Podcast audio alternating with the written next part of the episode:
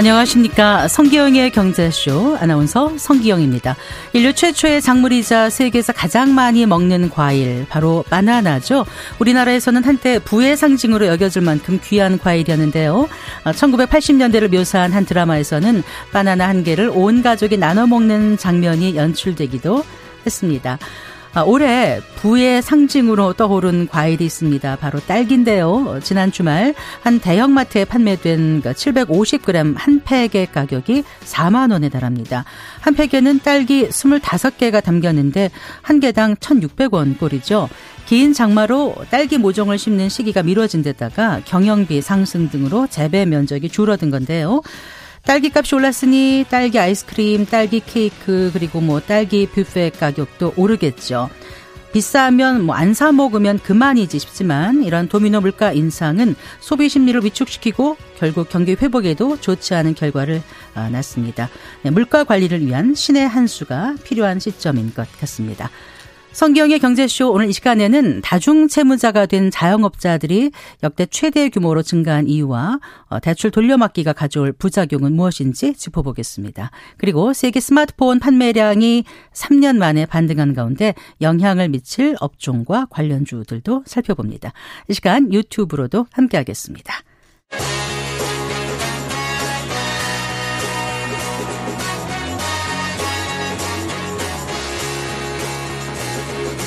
경제 시야를 넓혀드립니다. 투자의 지름길을 안내합니다. 돈 되는 정보를 발견하는 시간. KBS 1라디오 경제쇼.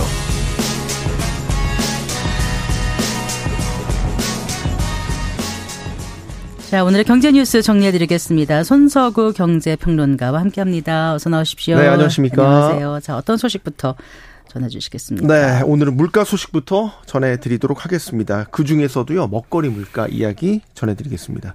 전체 물가 흐름을 보면 어, 점차 안정돼 가고 있는 흐름 나타내고 있거든요. 그런데 유독 먹거리 물가만 좀 진정이 되지 않고 있어요. 그래서 여전히 비싸다라는 이야기가 많은데 네. 어, 올해요 먹거리 물가 상승세가 가구의 소득 증가세를 크게 넘어선 게 확인이 됐습니다. 음, 올해 내내 이런 현상이 이어진 건가요? 네, 그렇습니다. 일단 3분기만 따져보면요.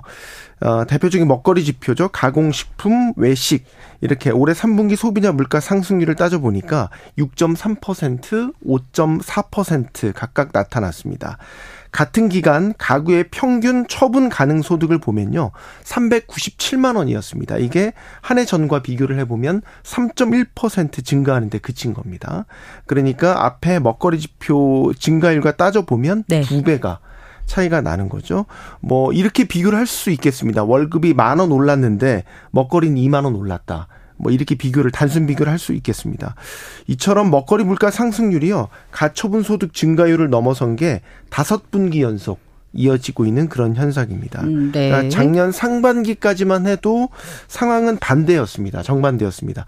가처분 소득 증가율이요. 일단 코로나19 기저 효과도 있고 또 여러 손실 손실 보전금 같은 것들도 지급이 됐기 때문에 작년 1분기를 보면 10%, 2분기 14.2% 이렇게 기록을 해서 물가 상승률 오히려 크게 앞질렀거든요. 음, 음. 네. 이제 정부 재정 지출이 줄어드는 하반기부터 해서요. 가처분 소득 증가율이 크게 줄어든 반면에 러시아 우크라이나 전쟁이 작년에 처음 발발했지 않습니까? 네. 그 영향으로 뭐 곡물 수급 같은 것들이 원활하지 않으면서 반대로 또 먹거리 물가는 크게 뛰었기 때문에 이 당시에 5에서 9%대의 지금 높은 상승률이 계속해서 이어지고 있는 상황입니다. 그 생활비가 늘어나서 그런지 지금 카드 빚도 계속 늘어서 이게 뭐 사상 최고치 수준을 기록했다고 나왔던데요. 네, 그렇습니다. 이제 우려스러운 거는 이제 지금처럼 금리가 높은 시기에 이렇게 카드 빚이 늘어난다는 거 되, 겠죠 개인과 가게 아무래도 상당한 채무 부담으로 이어질 수밖에 없을 테니까요. 여신금융협회에 따르면요. 국내 8개 전업카드사의 지난달 결제성 리볼빙 잔액을 보니까 7조 4,697억 원이었습니다. 이게 역대 두 번째로 높은 규모였습니다. 이게 리볼빙이라는 게요. 이제 한 달 결제한 카드 대금 중에서 다 갚지 못하니까 일부를 어 이월 다음 달로 그렇습니다. 네. 결국 이제 카드값 감당하지 못해서 결제를 미루는 사람들이 늘어난다 이렇게 볼 수 있겠죠. 그 신용카드로 현금 서비스 받는 분들도 많잖아요. 네, 그렇습니다. 현금 서비스는 이제 개인 신용카드 한도만큼 좀 만기가 짧죠. 두달 정도씩 짧은 만기로 돈을 빌리는 단기 대출 서비스다 이렇게 볼 수 있겠는데 그래서 이른바 급전이 필요한 사람들이 많이 쓰시고요. 보통 또 급한 생활비 같은 것들을 마련하거나 최악의 경우는 다른 빚을 갚기 위해서 또 현금 서비스를 받아서 갚는 일명 돌려막기용 돌려막기. 네, 이렇게도 활용이 된다고 보죠. 이런 현금 서비스의 10월 잔액을 집계해 보니까요. 6조 5,826억 원이었습니다. 이게 올해 들어 최고치였습니다. 어, 장기 대출 상품인 카드론이라는 것도 있는데요. 이 역시 사상 최고 수준인 35조 8천억 원대를 기록을 하고 있었습니다.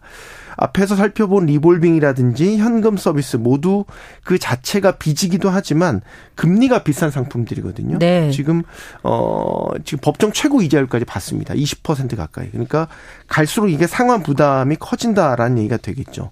원인을 따져 보면 뭐 고물가, 고금리가 누적된 결과다 이렇게 봐야 되겠는데요. 가게나 개인이 결국에는 더 버티지 못하고 신용 불량자로 전락할 수가 있기 때문에 이런 카드 빚 우리 경제 심각한 뇌관이다 이렇게 말씀드릴 수 있겠습니다. 네.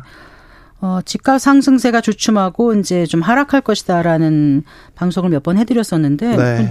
그, 그, 설문조사 결과가 나온 거 오늘 보니까 약간 의외네요. 내년 네. 상반기 집값이 상승할 거라는 의견이 하락보다 많았다면서요? 네, 맞습니다. 그러니까 전문가 대상이 아니라 일반 시민들을 대상으로 한 맞습니다. 설문조사 결과인가요? 맞습니다. 예. 서민들의 이제 인식조사, 설문조사 결과라고 볼 수 있는데 내년 상반기입니다. 상반기 집값이 어떻게 될 거냐 이렇게 물어봤는데 일단은 어, 보합일 것이다라는 전망이 가장 많긴 했습니다. 44%였는데요. 네. 이제 응답자 중에 30%는 상승할 것이다라고 답을 했고요.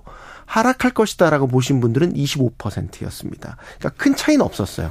그러니까 상승과 하락 의견이 팽팽하다 이렇게 볼 수 있는데 의미 있는 변화를 짚어보자면 이게 어 2년 만에요 상승할 것이다라고 보시는 전망이 하락 전망을 뛰어넘었다라는 겁니다. 어, 그러니까 주택시장의 회복을 점치는 분들이 좀 더 많아졌다. 이렇게 볼 수 있겠죠. 어떤 근거로 그렇게 판단들을 네. 하셨던가요? 상승할 것이다라고 전망한 이유로는요. 일단은 금리 인상 기조 변화 30.42%로 가장 많았습니다. 네. 그러니까 금리가 더 오르지 않고 멈추거나 하락할 것이다. 이렇게 보신 분들이 많았다는 얘기고요. 또한 핵심 지역의 고가 아파트 가격이 오르기 때문일 것이다 라고 본 분들도 있었고 또 아파트 분양 시장이 활성화될 것이다. 뭐 이렇게 어, 응답을 했습니다. 반대로요, 가격이 하락할 것이다라고 본 분들의 이유를 꼽아보자면 경기 침체 가능성 47.14%로 가장 많았고요. 대출 금리가 오를 것이다라고 본 분들, 이자나 세금 부담, 어, 이에 따른 매도 물량이 증가할 것이다라고 본 분들, 또 대출 규제로 매수세가 약화될 것이다라고 본 분들이 뒤를 이었습니다. 네. 자, 그 30년 뒤에 청년 인구가 네. 절반으로 줄어든다 이런 전망이 나왔더라고요. 네, 이제 우리나라 저출산 문제가 얼마나 심각한 것인지를 보여준다 이렇게 볼 수 있겠는데요. 통계청이요 인구 주택 총조사 결과를 가지고 청년 세대의 변화를 분석한 보고서를 발표한 겁니다. 2020년 기준으로 청년 세대가 1021만 3천 명이었습니다. 전체 인구 중에서 20.4%를 차지했습니다. 네네. 그런데 이게 30년 뒤인 2050년에는요, 지금의 절반 수준인 521만 3천 명까지 줄어들어서요, 총 인구 대비 비중이 11%까지 하락할 것이다. 이런 전망이 나왔습니다. 총 인구 중에 청년 세대가 차지하는 비중은요, 1990년에 1385만 명, 31.9%를 차지해 정점을 찍은 뒤에 계속해서 감소 추세인데요. 문제는 갈수록 줄어드는 속도가 빨라지고 있다라는 것입니다. 네네. 네. 이 가팔라지고 있는 저출산, 고령화의 영향이 누적된 결과다. 이렇게 볼 수 있겠습니다. 네. 청년 인구가 줄어드는 것만 문제가 아니라 청년들 가운데 음, 결혼을 하지 않는 비율도 빠르게 늘고 있더라고요. 네. 이제 미혼 비율이 되겠죠. 어, 지난 2000년 청년 세대 중에서요, 미혼 인구를 따져봤더니 전체의 54.5%였습니다. 이 비중은요, 2020년에 와서 81.5%까지 치솟았고요. 네. 이 가운데에도 평균 혼인 연령에 속하는 30세에서 34세 미혼 비중만 따로 떼서 보면요. 2000년에는 이 비중이 18.7%였는데요. 2020년에 들어와서 56.3%로 3배 증가했습니다. 어, 미혼 청년들이 많다 보니까 청년 세대 1인 가구 비중도 갈수록 늘고 있는데요. 1인 가구 청년 세대 비중은 2000년에 6.6%에 불과했는데 2020년 들어서 20.1%까지 늘었습니다. 네. 자, 삼성전자가 그 내년 사장단 인사를 단행하지 않았습니까? 네. 네, 그 소식도 좀 짚어볼까요? 네, 삼성전자가 이제 우리나라에서는 시가총액 1위 기업이기도 하고 또 재계 리더라는 상징성도 갖고 있기 때문에 매년 이맘때쯤이면 삼성 사장단 인사에 많은 관심이 쏠리죠. 올해는 조금 더 빨리 인사를 단행했습니다. 어, 일단은 삼성전자의 양대 축이라고 할 수 있는 DX 부문의 한종희 부회장, 또 반드, 반도체 부문장이 경계현 사장 유임됐습니다. 그래서 네. 2인 대표 체제는 그대로 유지가 됐고요. 이 가운데 사장 승진자는 두 명이 배출이 됐습니다.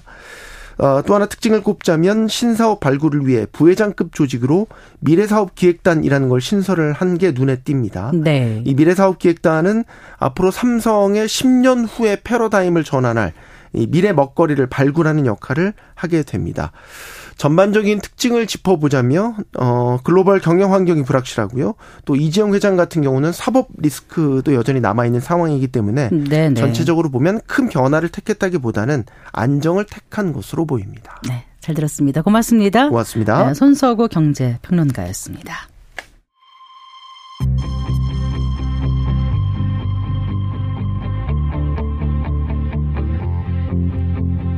경제 전문가의 원포인트 레슨.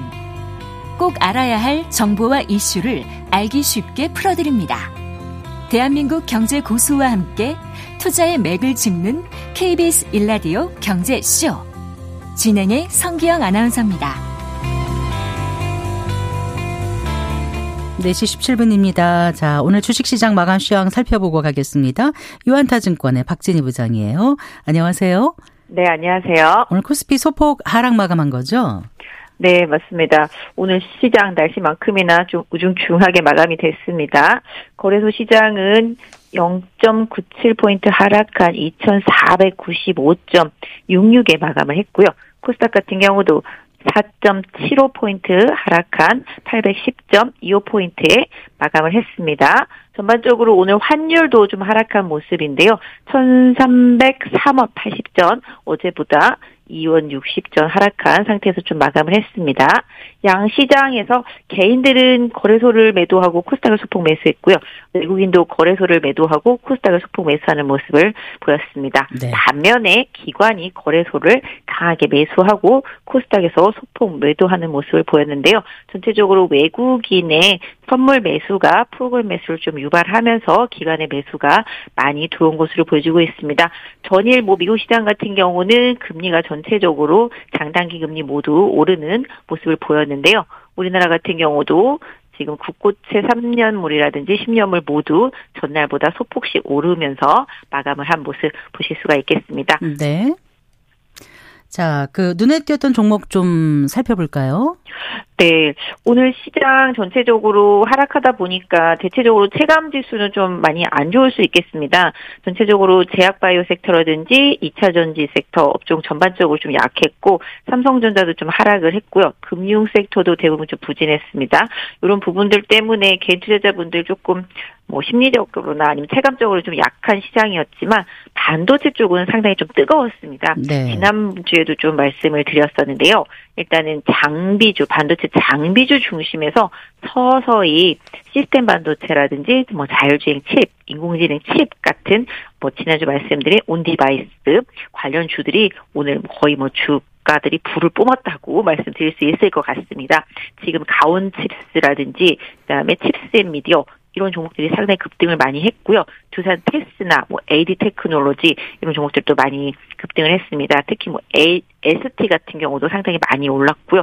최근에 제주 반도체 이런 부분들도 상당히 좀 급등하고요. 오늘 좀 기판 관련주들, 뭐 심택을 비롯해서 기판 관련주들, 뭐 대덕전자를 비롯해서 코스닥에 있는 상당수의 반도체 업체들이 돌아가면서 상승하는 흐름이 최근에 좀 이어지고 있는데요. 이런 부분들은 애플이나 삼성전자가 신제품에도 이런 온디바이스를 좀 할 것으로 보여지고 있기 때문에 이런 부분들 그다음에 테슬라에서도 앞으로 계속 자율주행이라든지 이런 부분들과 관련해서 자체 AP를 활용을 해서 자체 기기 안에서 이제 서버를 거치지 않는 상태로 인공지능에 대한 부분들이 뭐 아시다시피 이제 우리가 좀 자율적으로 사용할 수 있게끔 네. 해주는 기능들을 계속 늘릴 것으로 보여지고 있기 때문에 이 부분에 대한 성장성을 시장이 좀 강하게 믿고 있고 특히 또 기관들의 매수력이 집중이 되면서 해당 업종이 강하게 좀 오르는 모습이고요.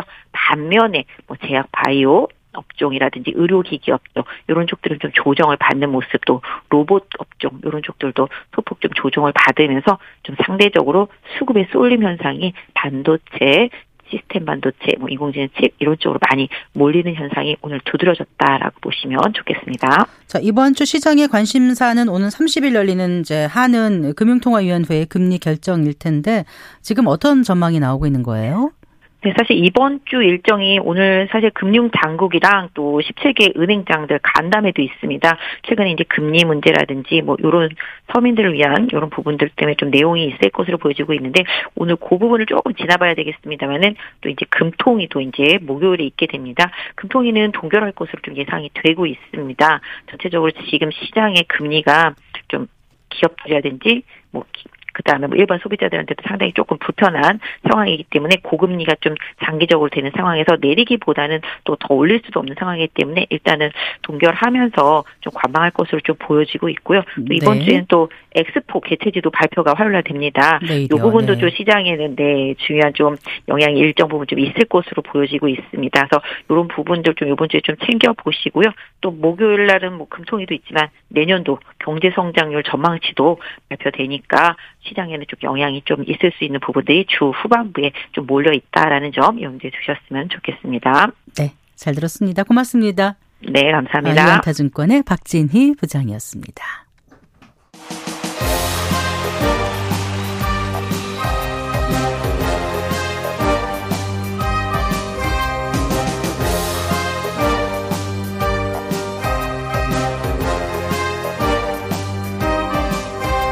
경제를 알아야 세상이 읽힙니다. 투자를 알아야 돈이 보입니다. KBS 1라디오 경제쇼.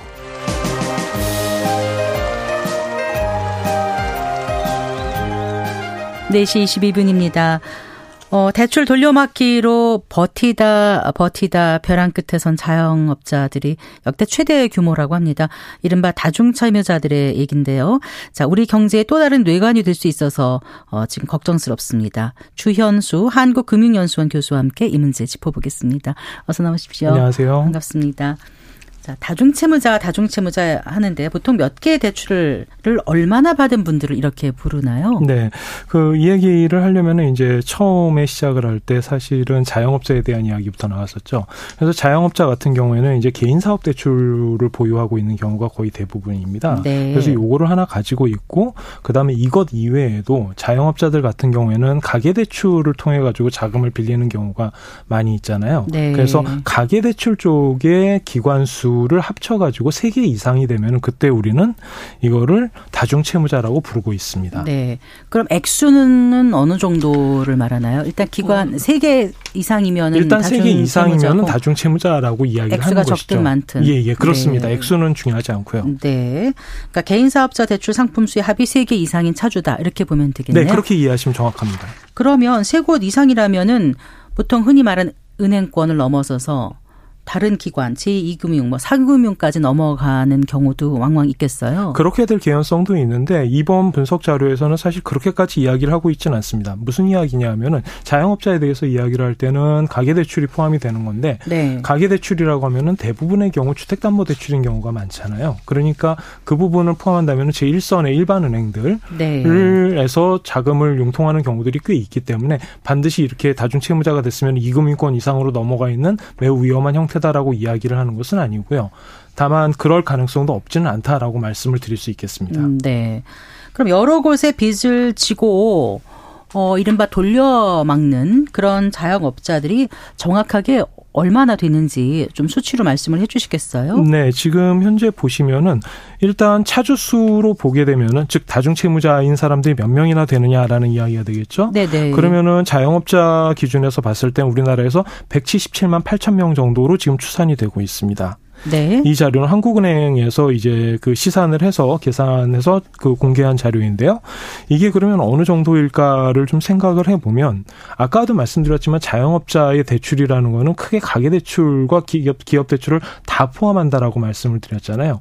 그런데 보면은 지금 우리나라 2분기 자료를 보게 되면은 기업 대출이 약 1,800조 원, 그다음에 네. 가계 대출도 대충 비슷하게 1,870조 원 정도가 됩니다.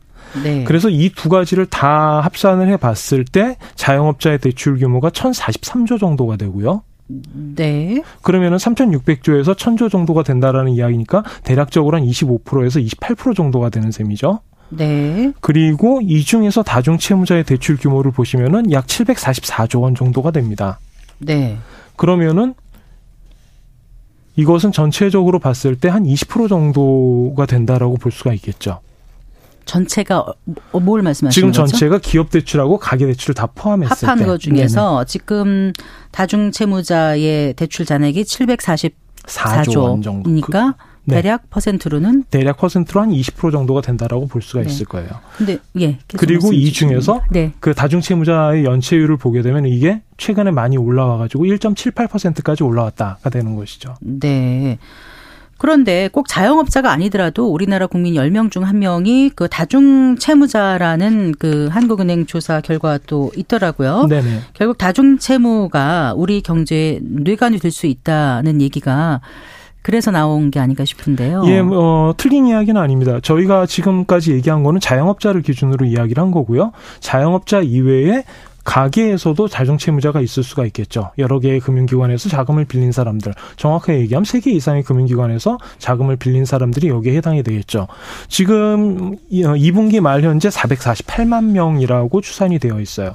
네. 그러면 5천만 명이라고 생각하면은 10명 중에 1명이라는 얘기가 대략적으로 맞아 떨어지는 그런 숫자가 되는 것이죠. 네. 그럼 이 숫자는 어느 정도냐 라고 생각하면 전체 가계 대출 차주에서 이 다중 채무자가 차지하는 비중이 대략적으로 22% 정도가 됩니다.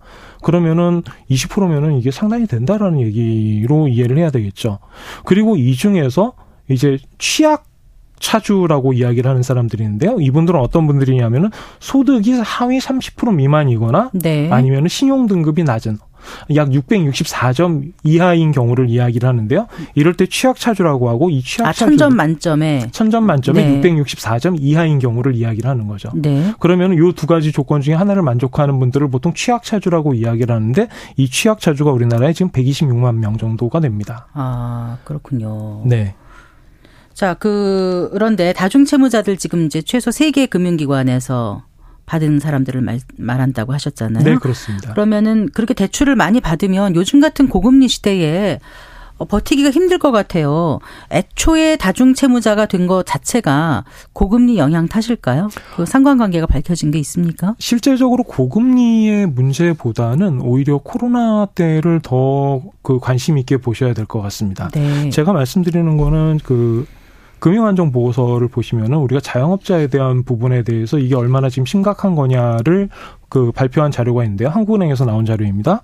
이 자료를 보시면 어떤 이야기가 나오냐 하면은 실제적으로 2020년 코로나 사태가 터지기 이전까지 네. 신규 차주는 어 분기별로 평균 약 40만 명 정도가 된다라고 이야기가 나오고 있었어요. 네. 그런데 코로나가 발생하고 나서 이것이 40만 명대에서 60만 명대로 갑자기 급격하게 증가합니다. 분기별로 새로 돈을 빌리는 사람이 네네, 그렇죠. 네. 이게 이것이 의미하는 거는 결국 코로나 시대 때 락다운, 사회적 거리두기 등등등 해가지고 자영업자들의 영업이 어려워지는 상태가 되고 그렇기 때문에 이거를 정부에서 지원을 해줬어야 되는데 그 지원은 충분하지 않았고 그렇기 때문에 자영업자들은 자금을 빌려가지고 생존할 수밖에 없는 그런 상태였다라는 걸 의미하는 거죠. 네. 그래가지고 2021년과 2022년에 자영업자들 같은 경우에는 대출 규모가 급증하게 됩니다. 네. 대략적으로 봤을 때 13%, 16%이 정도씩 계속 증가하게 되는 것이죠. 네. 그래서 올해 같은 경우는 오히려 증가율은 둔화되는 모습을 보입니다. 왜냐하면 이전에 많이 올랐으니까요. 예, 기저효과로 예. 인해서 그런 현상이 나타나는데 그러한 것들을 감안한다라고 하면 지금 현재 왜 이런 현상이 나타났냐? 이거는 고금리 때문이다라고 이야기를 하는 것보다는 오히려 코로나 당시에 그 실물 경제에 미쳤던 여파가 자영업자들에게 계속해서 영향을 미치고 있다라고 이해하는 게 더 타당해 보이는 거죠. 주위에 계신 자영업자들 얘기 들어보면은 코로나 때보다도 지금 더 힘들다 이렇게 호소를 하시거든요. 지금 경기가 안 좋은 상황이 계속해서 되다 보니까 그 이게 많이 회복될 것이야 정상으로 올라올 거야라고 막연하게 가졌던 기대가 아 내가 생각했던 정상하고 지금 현재 경기가 보여주는 정상 수준은 다르다라는 거죠. 거기에다가 추가적으로 이제 금리 이펙트도 그 존재하는 거죠. 네. 예를 들어서 기준금리가 3.5%까지 올랐다 그러면은 아무래도 금리 수준 자 그 자영업자분들이 감당해야 되는 금리 수준은 올라갈 수밖에 없는 거고 그렇기 때문에 이 부분에 대해서는 실제적으로 더 충격이 있는 것이죠. 네.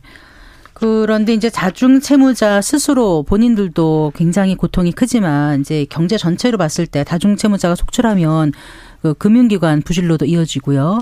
그 저희가 그 2002년 그 카드 대란 사태를 생각을 해보면 이게 참 위험하다는 생각이 들 정도까지 온 게 아닌가. 이렇게 또 의문을 제기하는 분들이 계시거든요. 어떻게 좀 네. 비교를 해봐 주시겠어요, 교수님? 어, 전체적으로 제가 일단 간단하게 결론만 말씀을 드리면 가게 그 카드채 2002년 카드채 당시와 비교를 하는 거는 약간 무리가 있다라고 생각이 됩니다. 네. 2002년 카드채 당시의 상황을 생각을 해보면 이때는 그 카드 회사들도 그렇고 금융사들도 그렇고 실제적으로 개인에 대한 리스크 관리를 어떤 식으로 해야 되는가에 대한 개념이 별로 없었다라고 봐야 되는 거죠. 그 이전까지만 하더라도 거의 안정적으로 주택자금 대출을 통해 가지고 담보부 대출로만 하다가 신용 대출이 처음 이제 본격적으로 모든 사람 거의 많은 대부분의 사람들에게 이루어진 거고 그러한 현상이 나타나다 보니까 금융 당국 금융사들 입장에서도 이거를 그 어떤 식으로 관리를 해야 되는지 이 사람에게 얼마만큼 현금 서비스를 해줘야 되는지와 같은 그런 구체적인 부분에서 기준이 제대로 안 잡혀 있었던 상태인 네, 거죠. 네. 그러다 보니까 대출이 급격하게 증가하고 그 대출을 채권 형태로 발행을 했어 해서야 되는데 사람들이 못 갚기 시작하니까 그러면은 금융채가 더 이상 발행되지 않고 네. 거기서 경색 현상이 생기는 그런 모습이었단 말이죠. 네. 그래서 대표적으로 뭐 LG 카드 같은 경우에 그 당시에 이제 큰 문제가 생기고 이것이 시장에 나와가지고 다른 쪽으로 합병되는 그런 모습을 보이기도 했었죠. 지금과 같은 경우에는 아까도 잠깐 말씀드렸지만 다중채무자 1.78%큰 숫자입니다. 과거와 비교해 보면은 얼마나 크냐 하면 이거보다 큰 숫자는 2008년, 2009년 정도밖에 없어요. 네. 2008년, 2009년이면은 우리가 보통 이제 global financial crisis라고 하는 그 전 세계적인 글로벌 그, 금융 위기, 예, 금융 위기가 네. 발생했을 때인데 그때를 제외하고서는 높아졌다라는 거죠. 그럼 이게 얼마나 높아, 높아졌느냐? 불경기에서 볼 수 있는 수준으로 높아졌다라고 이야기를 할 수가 있어요. 네. 그러면은 지금 상태에서 이 부분이 위험하냐, 위험하지 않냐? 지금 숫자만 가지고는 이게 시스테마티컬 그러니까 구조적으로 그 금융시장의 어떤 큰 위기를 초래할 정도는 아니다라고 한국은행에서도 이야기를 하고 있고요. 네. 저도 그에 대해서는 동감입니다. 하지만 그것은 우리가 전체적으로 숫자를 모아봤을 때의 입장이고 자영업자들이 그러면 피해를 보지 않고 있느냐 그럼 이거는 완전히 문제죠. 별개의 문제라는 네, 거죠. 네. 그래서 그런 부분에 대해서는 정책 당국이나 정부가 어떤 식으로든 대처를 해야 되는 거는 맞는 방향이다라고 생각이 됩니다. 네, 그래서 그 윤석열 대통령이 대통령이 그 은행권의 자영업자 지원을 강하게 압박했잖아요. 뭐 정부가 꼭 나서야 하는 뭐 하느냐 이런 논란도 있습니다만은 달리 또 뾰족한 수가 없어 보이기도 하고 이 부분에 대해서 어떻게 생각하세요? 교수님? 언, 제나 어려운 얘기죠. 경제 정책을 할 때 경기가 둔화되고 고통받는 사람이 있으면은 이 부분을 어떻게 처리할 것이냐. 정치적인 파필 뭐 푸필리즘 이런 거 생각하지 말고 고통을 받는 사람이 있으면 이 부분에 대해서 경제적으로 어떻게 도와줄 수 있는지에 대해서 고민을 해보는 거는 일반 시민으로서도 어떻게 보면 당연한 입장일 네. 거예요. 그러면은 제일 먼저 생각하는 게 정부는 뭐 하느냐라는 거죠. 네. 그리고 일반적으로 경제학자들은 그러면은 자연스럽게 정부는 재정을 지출해야 되지 않을까라고 생각을 하게 돼요. 네. 그런데 그 부분에서 지금 이번 정부는 조금 약간 보수적인 스탠스를 갖고 있다라고 해야 될까요? 아니면 코로나 당시에 너무 부채가 정부의 부채가 급증했기 때문에, 때문에, 추가적으로 정부 지출을 더 늘리기는 어려운 상태다라고 판단하고 있는 것 같습니다. 음, 네. 그래서 이제 은행 쪽으로 계속해서 은행이 좀 지금 뭐 수익 많이 내고 있잖아? 그러니까 너희가 조금 더 내야 되지 않겠니? 이런 식으로 스탠스를 가져가고 있는데 제 개인적으로는 이거는 재정 지출이 우선적으로 시행이 돼야 된다라고 생각을 해요. 그리고 나서 부족한 부분이 있다라고 한다면 민간 부문의 협조를 얻을 수도 있겠죠. 하지만 본질적으로 이러한 일은 복지 차원에서 접근이 되어야 되는 부분의 성격일 것이고 그렇다고 한다면은 정부의 재정 지출이 먼저 앞서는 것이 정확한 방향이라고 어느 정도 재정 지출을 해야지 가능한 거죠? 자, 재정 지출 이거 생각해 볼까요? 그러면 우리 단순하게 숫자로만 좀 생각을 해봅시다. 지금 아까 1.78%라고 했잖아요. 네네. 연체율이. 그러면 대략 13조 원이 됩니다, 지금. 네. 그리고 은행이 가지고 있는 대손 충당금이 한 23조 원 정도 돼요. 네. 그리고 3분기에 대손 상각 처리할 때 2조 원 정도를 상각을 했습니다. 네. 그러면은 생각보다 그렇게 큰 숫자가 아니죠. 왜 그러냐면 연체 금액이 13조라고 했지만 다 연체된 게 다 문제가 되는 게 아니고 다 파산 신청을 하는 게 아니잖아요. 대략적으로 10%만 한다고 하더라도 1조 3천억 정도고 그 정도라고 한다면은 은행들이 지금 대손상각 처리하고 있는 한 분기에 대손상각 처리하고 있는 규모와 비슷한 수준이라는 거죠. 네. 지금 굉장히 크게 제가 숫자를 만들어서 설명을 드리고 있는 거예요. 사실 10%까지도 그렇게 악화되지 않습니다. 그러면은 이 정도를 지원을 해가지고 처리를 할 수 있다라고 한다면 재정 입장에서는 이거는 그렇게 큰 숫자는 아니거든요. 라고 교수님 생각하신다는 거죠. 네. 네. 어쨌거나 정부는 지금 이제 코로나 사태를 계기로 자영업자들에 대해서 어, 대출 만기 연장, 그 다음에 또 뭐 이자 상환 유예 조치를 해오지 않았습니까? 네. 어, 이런 게 자영업자들이 당장 급한 불을 끌 수 있기는 하지만 어, 어, 고금리 상황이 지금 뭐 좀 종결될 거다 아니다 논란은 계속 있지만 언제까지 계속될지 알 수 없는 상황에서 어떤 출구 전략이 분명히 필요해 보이긴 한다는 생각은 들어요. 출구 전략을 이제 어느 입장에서 출구 전략이라고 보느냐의 문제는 있겠죠. 정부 네. 입장에서 이걸 출구 전략이라고 해야 될 것인지 아니면 자영업자 입장에서 봐야 될 것인지는 좀 생각을 해봐야 되겠죠.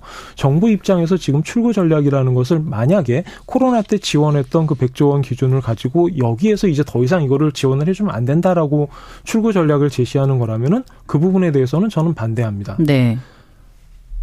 그리고요. 그리고 나서 자영업자 입장에서 출구 전략이다라고 이야기를 한다면 네. 결국은 이렇게 되는 거죠. 자영업자들이 결국 한계에 도달한 자영업자들은 존재할 수밖에 없어요. 그리고 우리나라의 자영업자들은 비중이 높았다가 전차적으로 줄어드는 부분이기 때문에 상대적으로 수익성도 낮은 상황입니다.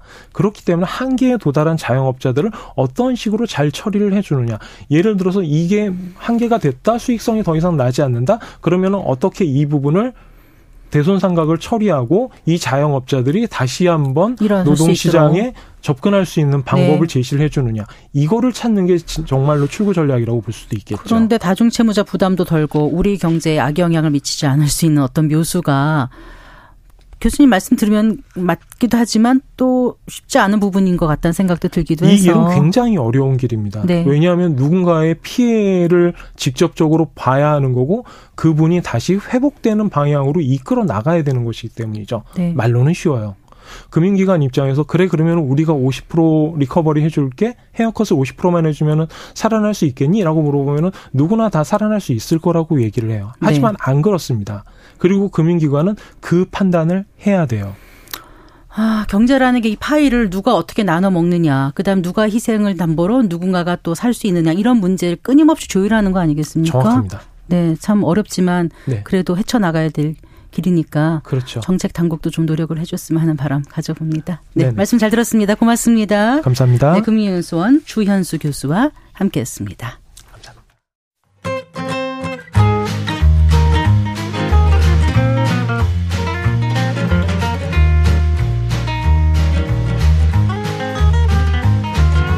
경제 맛집 투자 핫플. 지금은 돈 벌기 딱 좋은 시간. KBS 일라디오 경제쇼. 네, 이번 한 주 주식시장을 달굴 주요 이슈와 일정 살펴보고 현명한 투자 전략도 짚어보겠습니다. 이베스트 투자증권의 염승환 이사 스튜디오에 모셨습니다. 반갑습니다. 네, 안녕하세요. 안녕하세요. 그 삼성전자 갤럭시의 그 제품 공개가 내년 1월로 당겨진다는 거죠?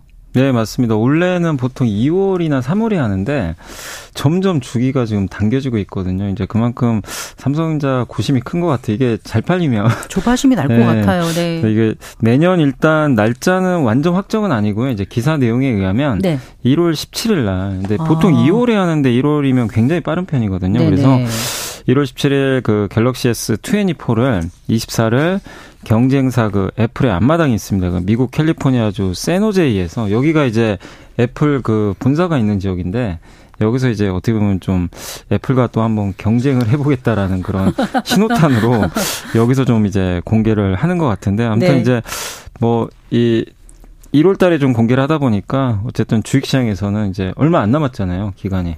그래서 그렇죠. 1월 17일이면 네. 뭐두 달도 안 남은 네. 거잖아요. 그래서 이제 빨리 좀 이런 것들이 좀 노출이 되다 보니까 시장에서는 또 막 어느 게 수혜주냐 막 이런 걸 또 찾기에 또 이제 골몰하는 그런 모습들도 나오고 있는데 어쨌든 삼성전자가 어쨌든 이제 이번에 이렇게 공개를 좀 빨리 했던 배경은 첫 번째는 아까 말씀드린 대로 워낙 삼성 갤럭시 폰이 애플에 비하면 스마트폰 그러니까 그 비싼 고가 폰 있잖아요. 여기선 좀 경쟁이 밀리다 보니까 좀 먼저 좀 출시를 또 해서 선점 효과를 노리겠다라는 게 좀 큰 것 같고 네. 이번에 근데 좀 여러분들이 주목하실 거는 제가 봤을 때 한 두 가지거든요. 뭐요? 뭐냐면 그 우리 반도 요즘에 그 생성형 AI, 라고 뭐챗 GPT나 PC에서 많이들 사용하고 계시잖아요. 그게 이제 인터넷 연결해 가지고 클라우드를 통해서 우리가 하는 거거든요. 그러니까 네. 인터넷 연결이 안 돼 있으면 쓸 수가 없어요. 근데 이번에 삼성이 탑재되는 기능 중에 하나가 AI 기능을 여기에 넣는다고 합니다. 스마트폰에. 그럼 어떻게 달라지는 근데 거죠? 통신이 연결이 안 돼도 그냥 AI 기능이 들어가 있는 거예요. 그래서 예를 들면 이번에 아. 공개한 걸 저번에 한번 보니까 네. 가우스라고 하는데 그 가우스 모델이 들어가게 되면 그 실시간으로 통역을 해주는. 그럼 내가 만약에 상대방하고 이제 대화를 하는데 네. 내가 영어를 모르는데 저쪽은 영어를 하는 상대방으로 치면 실시간으로 통역을 해주는 그런 기능들이 들어간다고 합니다. 그러니까, 동시 통역사가 되는 네, 동시 거예요? 동시 통역사가 되는. 근데 그거를 이제 인터넷망 연결 없이도 할 수 있게 한다고 하니까 물론 이제 인터넷망 연결이 없으면 기능이 좀 제한될 수도 있지만 이제 어떻게 보면 좀 이 스마트폰의 기능 중에 중요한 AI 기능이 이제 처음 들어가는 또 폰이 될 수도 있어서 한번 이제 어떻게 나올지는 좀 주목해 그러니까 보시면 영어만 된다는 거예요 아니면 예를 들어서 아니, 말씀하신 예를 거예요? 든 거죠. 아, 예를 네, 들어서 다양한 이제 언어로 네. 뭐 근데 그게 AI가 뭐 이 번역만 해주는 건 아니니까 이제 다양한 기능들이 들어가는데 공개된 거는 이제 약간 그 통역 네. 이쪽이 좀 들어가 있고 아, 영어 공부 안 해도 네. 되나 싶어가지고 그래서 아마 그런 시대가 오지 않을까 저도 그렇게 어, 보고 있고 네. 그다음 두 번째가 이 삼성전자가 만드는 그 스마트폰에는 반도체가 들어갈 거 아니에요. 이제 연산을 하는 그 이제 비메모리 반도체인데 이걸 이제 미국의 퀄컴 반도체 걸 많이 썼어요 그동안. 네. 근데 이번에 물론 퀄컴 칩도 쓰지만 삼성이 자체적으로 만드는 칩도 이번에 탑재를 할 거라고 합니다. 그래서 엑시노스란 이제 이름으로 아마 탑재가 될 것 같은데 2년 전에 네. 삼성이 자체 칩을 만드는 걸 탑재를 했는데 당시에 난리가 났었습니다. 이 게임을 하는데 뜨거워져가지고 핸드폰이. 왜냐하면 이제 발열 기능에 좀 약간 문제가 있었던 것 같더라고요. 네 그래서 네. 그때 한번 이제 굉장히 큰 삼성전자가 좀 상처를 입었죠. 근데 이제 2년 만에 절치부심을 해서 또 자체 칩을 만들어서 탑재를 한다고 하는데 여기서 이제 우리가 주목할 거는 이런 게 나오는 건 좋은데 과연 1월 17일 날 이게 발표가 됐을 때 완성도 있는 제품이 나올지 많은 분들이 좀 그걸 걱정을 좀 하세요. 하는 건 좋은데 네. 제대로 만들어서 나와야 된다. 이게 좀 관건인 것 같아요. 그래서 1월 17일 날 나오는 이 두 가지 포인트랑 완성도 있게 제품이 나오는지 요거를 특히 삼성전자 이제 그 주주분들도 좀 네. 계속 주목을 하셔야 될 것 같습니다. 그래서 그 1월 17일에 그 언, unpack이라고 하더라고요. 공개를 네, 하면 며칠 후에 보통 살 수 있는 거 2주 정도 뒤면 살 수 있는 건가요? 2주 정도의 이제 예약 아. 기간 거치고 나서 그러니까 이제 1월 말 정도부터는 아마 구매가 가능하지 않을까. 근데 그때부터 아마 이제 예약 판매 들어가서 이제 본격 출시는 아마 2월 달 되지 않을까 이렇게 전망을 자, 그러면 삼성전자 주가는 어떻게 될 것인가? 많은 분들이 삼성전자에 네. 관심을 갖고 계시니까. 네, 물론 이제 삼성전자 주가는 이 스마트폰보다 반도체가 더 중요하긴 하죠. 네. 비중이 월단 크니까. 근데 갤럭시에서 많은 기대를 그동안 못 했는데 그래도 이런 기능이 들어가니까 좀 스마트폰 쪽에서도 좋을 것 같고 그다음에 반도체가 요즘에 그 굉장히 좀 주가 흐름들이 좋은 게 지금 이제 AI 시대가 자꾸 온다고 하잖아요. 근데 AI를 하기 위해서는 반도체가 반드시 필요하고 그리고 그 반도체에서 메모리 반도체 역할도 상당히 지금 중요해지고 있기 때문에 네. 삼성전자 그 중요한 역할을 계속 좀 도맡아 하지 않을까. 물론 이제 경쟁사 하이닉스에 조금 밀리는 감은 요즘에 좀 있긴 하지만 삼성 이제 반격이 내년부터 또 시작이 된다고 하니까 네. 내년을 본다면 저는 뭐 괜찮지 않을까 개인적으로 그렇게 보고 있고 또 무엇보다 중요한 게 수출 데이터인데 네. 수출 데이터가 14개월 3개월 만에 이제 드디어 처음으로 좀 11월 달 들어서 조금 플러스 전환하는 반도체가 역성장을 했거든요. 이 부분도 일단은 좀 내년도 전망을 좀 밝게 하는 요인이 아닌가. 제가 이사님께 네. 이런 거 좀 여쭤볼게요. 네네. 이제 삼성전자 샀어 막 이러면서 네. 네. 얼마에 샀어 얼마를 오르길 기대 이렇게 말을 하면서도 네. 메모리인지 비메모리인지 아, 그걸 잘. 전혀 모르시고 하는 분들이 네. 의외로 계세요. 그래서 반도체 하면 크게 어떻게 나뉘는지 뭐 아, 이런 거 좀, 네, 좀 설명을 해주시면 도움이 많이 될 것 같거든요. 그러니까 이제 그 흔히 그 우리 뇌를 한번 보면 네. 뇌를 그냥 제가 두 개로 나눴다고 한번 생각해 보세요. 네. 이제 우리 뇌를 뇌가 뭐냐면 한쪽은 연산을 하죠. 계산한다 네. 그러죠. 네. 뭐 생각도 하고 그런 것들을 비메모리라 그래요. 그러니까 여기는 그러니까 메모리는 기억이에요, 기억. 네. 그러니까 우리가 뭘 기억했다가 생각해내는 거, 그건 메모리가 하는 담당하는 거고, 갑자기 이제 그 우리가 어떤 시험장에 들어가서 문제를 푼다, 수학 문제, 그건 뭐, 뭐죠? 연산한다 그러죠. 네. 그건 비메모리가 하는 겁니다. 그래서 비메모리는 한마디로 이제 생각을 담당하고 연산, 뭐 추론 이런 걸 담당하는 거고 그 옆에서 근데 우리가 시험 문제 풀려면 한번 생각을 해보세요. 기억도 해야죠. 그러니까 우리가 시험장에 들어갔어요. 수능 네. 시험을 봐요. 근데 아무것도 기억이 안 나요. 그러면 연산 자체가 안 되겠죠. 그렇죠. 근데 그 기억을 빨리빨리 해준다. 옆에서 누가. 그러니까 내 머릿속에서 기억이 순간순간 단기 기억이 빨리빨리빨리 이렇게 되면 문제를 빨리 풀겠죠. 그렇죠. 이게 빨리빨리. 그게 메모리예요. 네. 근데 우리나라는 메모리 강국입니다. 네. 그이 연산을 도와주는 이 메모리 순간 기억을 떠올리게 하는. 그래서 이 두 개는 반드시 조합이 돼야 되겠죠. 그래야 이제 완벽하게 인공지능도 되고 어떤 이제 우리가 이 스마트폰에 들어가는 반도체도 완벽하게 쓸 수가 있는 거거든요. 그러니까 우리 내 생각하시면 돼요. 그 두 개가 조화돼야 되는데 메모리는 우리 한국이 강국인데 순간 단기 기억을 빨리 해주는 역할을 한다. 이렇게 보시면 좀 좋을 것 같습니다. 일단 그 세계 스마트폰 판매량이 3년 만에 반등했다고 하잖아요. 네네네. 어, 그러면 이제 스마트폰 시장에도 좀 뭔가 훈풍이 불어온다라고 봐야 될까요? 어떻습니까? 예, 우리나라는 사실 스마트폰이 굉장히 중요한 게 거기 들어가는 부품을 많이 납품을 해요. 전 세계 뭐 중국에도 납품을 하고 반도체도 스마트폰에 들어가잖아요. 근데 이게 안 팔리면 당연히 우리나라 경기도 안 좋아지겠죠. 근데 그래서 상당히 중요한 지표인데 이게 3년 만에 드디어 좀 반등을 했는데요. 2021년 6월 이후로 월간 데이터가 매월마다 이렇게 역성장을 했거든요. 마이너스 난 거죠. 그러니까 판매가 준 거예요. 근데 이게 드디어 돌아섰고 근데 사실 스마트폰이 이렇게 좀 안 좋아진 배경이 코로나19 확산 이전에는 연간 22억 대 정도 팔린 제품인데 올해가 11억 대입니다. 그러니까 반반이네요. 네. 근데 이게 왜 그러냐면은 교체 주기가 길어져 버렸어요. 뭐냐면 이게 너무 이 스마트폰을 또 잘 만들다 보니까 이게 3, 4년 써도요. 쓸 수가 있어요. 옛날에는 쓰겠더라고요. 네, 예전에 2년에 한 번씩 교체를 했잖아요. 그러니까 이제 너무 성능이 좋아졌고 그리고 요즘에 나오는 스마트폰 이게 신제품 보시면 그렇게 차이가? 뭐 큰, 네, 맞아요. 어. 카메라 외에는 이게 뭔가 느끼지 못하니까 그러니까 사람들이 또 요즘에 금리도 높고 하니까 아 그럴 거면 그냥 성능 좋은 중고폰 사자.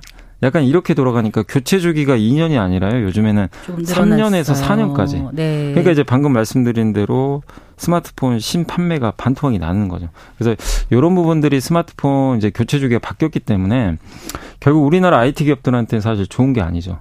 그만큼 네. 많이 팔아야 좋은데. 근데 다행히 드디어 이번에 정말 오랜만에 역성장을 좀 탈출을 했고 특히 제일 중요한 나라가 중국인데 중국의 9월달 스마트폰 출하량이 무려 전년 동월 대비해서 60%나 증가를 했다고 합니다. 그러니까 그렇군요. 정말 오랜만에 이게 중국도 돌아서고 있어서 네. 일단 이런 부분들은 한국의 IT 부품 업체들한테는 상당히 좋은 희소식이다라고 좀 말씀을 드리겠습니다. 네. 반도체 대체 업종에 주목하라는 제언들이 적지 않던데 그러면 스마트폰 관련 주가 대안이 될 수 있을까요? 근데 이게 반도체랑 같이 다 연결돼 있어요. 반도체도 네. 스마트폰에 들어가고 그, 그 안에 들어가는 부품들이 뭐 있죠? 카메라도 있고요. 그 디스플레이 있죠. 네. 요즘에는 뭐 LCD 말고 OLED라 그래서 네.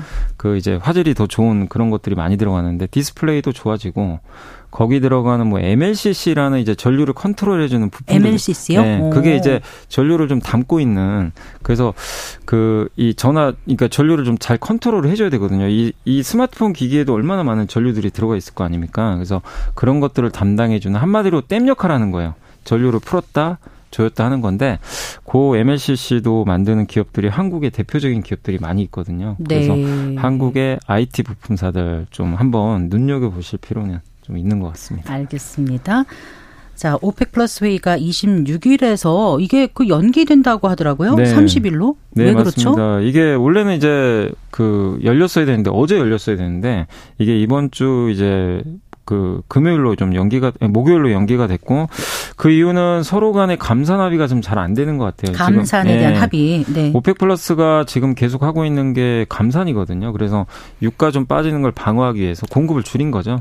네, 그렇게 했는데 지금 사우디 입장에서는 감산을 계속 자기가 주도하고 있는데 주변국들이 말을 좀 잘 안 듣는 음, 것 같아요. 특히 산유국 설득에 예. 애를 먹고 있군요. 러시아는 음. 요즘에 보니까 오히려 공급을 막 늘리고 있고 야 너 왜 늘리냐 이거예요. 그러니까 사우디는 불편한 거고 그리고 북아프리카의 나이지리아하고 그 앙골라 같은 데가 산유국인데 여기도 네. 오펙 플러스에 들어가 있는데 여기는 불만입니다. 왜냐하면 그동안 생산도 제대로 못했거든요. 좀 음. 경제 상황이 안 좋아서 근데 여기서 또 만약에 사우디 말 듣고 감산 그러니까 감산을 더하면 생산을 또 못 늘리잖아요. 그러면 경제에 막대한 또 타격이 가해지니까 이쪽은 이쪽 나름대로 좀 감산이 좀 불편한 것 같아요. 네. 그러니까 나라마다 입장이 차, 다르니까 입장이 달라요. 어. 근데 이거를 하나로 컨트롤하는 나라가 사우디인데 네. 사우디는 지금 약간 좀 구심점이 그러니까 예전에는 모두가 대동단결해서 우리 감산하자 그래 하자 이거에 통일이 됐는데 이제 한 1, 2년 지나다 보니까 좀 불협화음이 생기는 것 같아요. 그런데 뭐 네. 며칠 그럼 뒤로 미룬다고 다 갑자기 합의할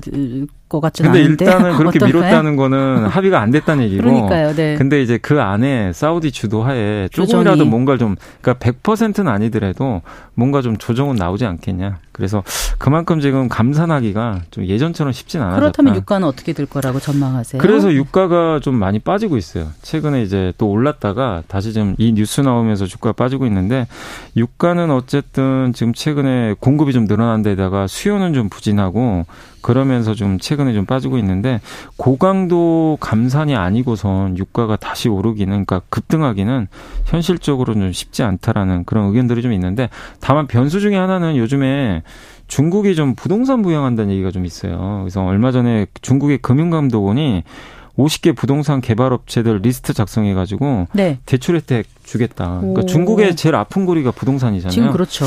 중국 경기가 살아나면 원유 수요가 증가하거든요. 그러니까 이거는 중동 국가들이 좀 바라는 바거든요, 아, 사실은. 그렇겠네요. 네, 그래서 네. 유가가 뭐 급등은 아니더라도 이런 뉴스들 때문에 급락하지도 않고 좀 지금 70달러대에서 좀 제한된 움직임 나오지 않을까 음. 이렇게 예상을 하고 있습니다. 네. 하나 더 여쭙겠습니다. 트럼프 전 미국 대통령이 뭐 내년에 다시 당선되면 그 인플레이션 감축법이라고 하죠. 그 네. IRA 이걸 폐기하겠다고 지금 얘기를 했어요. 네. 이게 앞으로 어떻게 영향을 미칠지 우리 한국 전기차라든가 배터리 뭐 친환경 기업에 영향을 미치지 않을까요? 어, 이게 많은 영향을 줄 수 있는 게 우리나라 기업들이 여기에 지금 투자를 많이 해놨거든요. 벌써 이제 미국 쪽에 71조 원 정도의 지금 그렇다면서요? 투자를 예, 어. 대규모 좀 투자를 해놨는데 여기 지금 이미 공장도 짓고 있고요. 근데 이게 만약 폐기되면 보조금을 못 받아요. 미국은 인건비가 비싸거든요. 그래서 그 혜택을 좀 받아야 되는데, 근데 이제 물론 트럼프 의도대로 될지는 잘 모르겠습니다. 왜냐하면 이게 민주공화당이 협상을 해서 통과된 법안인데 네. 이거를 하, 다시 폐기를 하려면 양당 간에 또 합의가 있어야 되는데 상원에서 해서 네. 하원에서 합의를 했던 네. 거잖아요. 네. 근데 하원은 공화당이 우위인데 상원은 네. 지금 민주당이 이걸 주도한 거잖아요. 상원은 민주당이 한석도 많거든요. 네. 그래서 트럼프 대통령이 만약에 전 대통령이 된다고 해서 바로 폐기하기는 이런 또 엄청난 돈이 들어가는 투자거든. 이게 7,390억 달러니까 네. 우리나라 돈으로는 거의 한 900조 가까이 되는 돈이거든요. 이 법안을 그냥 갑자기 대, 통령 바뀌었다고 한 번에 없앤다.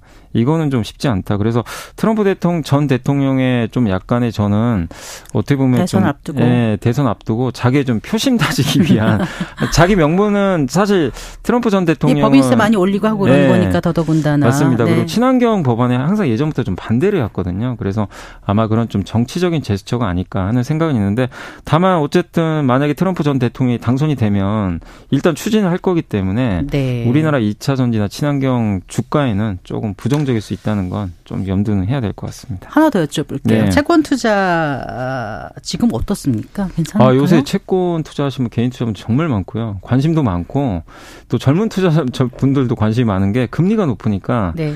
이 원금하고 이자가 같이 보장되잖아요. 그래서 채권이나 채권 ETF에 좀 관심들이 많으신데 지금 금리 높은데 만약에 금리가 내년에 더 떨어진다면 채권 수익도 나거든요. 네. 그래서 저는 채권 투자하는 거 굉장히 좀 합리적이다. 라고 생각은 하고 있습니다. 네, 잘 들었습니다. 고맙습니다. 네, 감사합니다. 아, 이베스트 투자증권의 염승환 이사와 함께했습니다. 성기영의 경제쇼 오늘 순서 여기서 인사드릴게요. 성기영이었습니다. 고맙습니다.